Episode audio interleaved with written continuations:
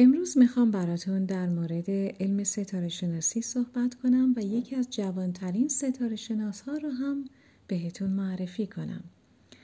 علم ستاره شناسی نه فقط حیرت انگیزه بلکه تفریح فوقلادهی هم هست.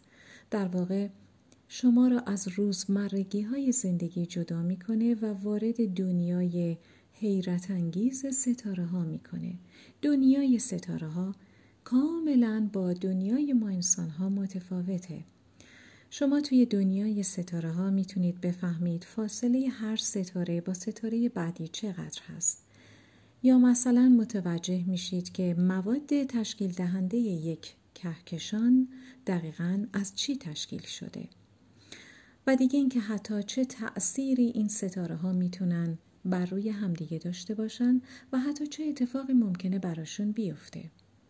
نوری که از طرف ستاره ها به کره زمین می‌رسه همون امواج الکترومغناطیس هستند و در واقع بشر تونست با کشف همین امواج الکترومغناطیس دستگاه مثل مایکروویو درست کنه. مایکروویو همون دستگاهی هست که مثلا اشخاص نون می‌ذارن توش یا مواد غذاییشون رو توش می‌ذارن تا گرم بشه. خلاصه اینکه علم ستاره شناسی نه فقط حیرت انگیزه بلکه تفریح فوقالعاده و بسیار سالمی هست و شما رو روز به روز حیرت زده می‌کنه بیشتر از قبل. علتش هم این هست که وقتی اطلاعات شما در این زمینه بالا میره علاقه مندیتون بیشتر میشه و شما متوجه میشید که چقدر فضاهای متفاوت نسبت به کره زمین وجود داره و اگر شما بتونید ذره از این فضاها استفاده کنید چقدر در کیفیت زندگی شما مؤثر هست. یکی از جوانترین ستاره شناس های دنیا اسمش نیکول هست اصالتا برزیلیه و حدودا فقط هفت سالشه. نیکول توی سن هفت سالگی تونست هفت سیاره کوچکتر رو کشف کنه این کار زمانی کرد که هیئت علمی بین المللی مشغول پیدا کردن و شکار سیاره های جدید بود که این دختر کوچولو تونست از طریق برنامه ایساک این سیاره ها رو کشف کنه و اما برنامه ایساک چی هست؟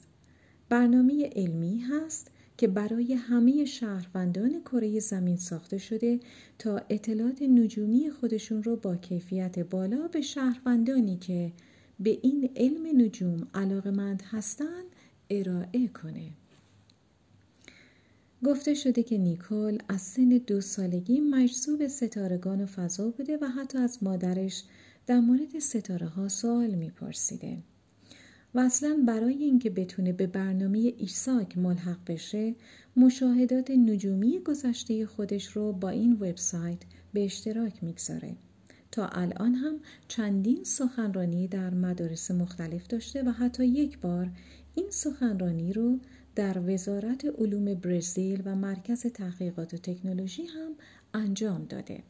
اخیرا هم از این دختر کوچولو دعوت شده که در اولین سمینار بین المللی نجوم و هوانوردی شرکت کنه و حتی سخنرانی کنه. شما هم اگر علاقمند هستید به علم ستاره شناسی می‌تونید به این وبسایت ملحق بشید و نه فقط از اطلاعات دیگران استفاده کنید بلکه اطلاعات بروز خودتون رو هم به اشتراک بگذارید تا بقیه شهروندان کره زمین ازش مطلع بشن و بهرهمند بشن. متشکرم.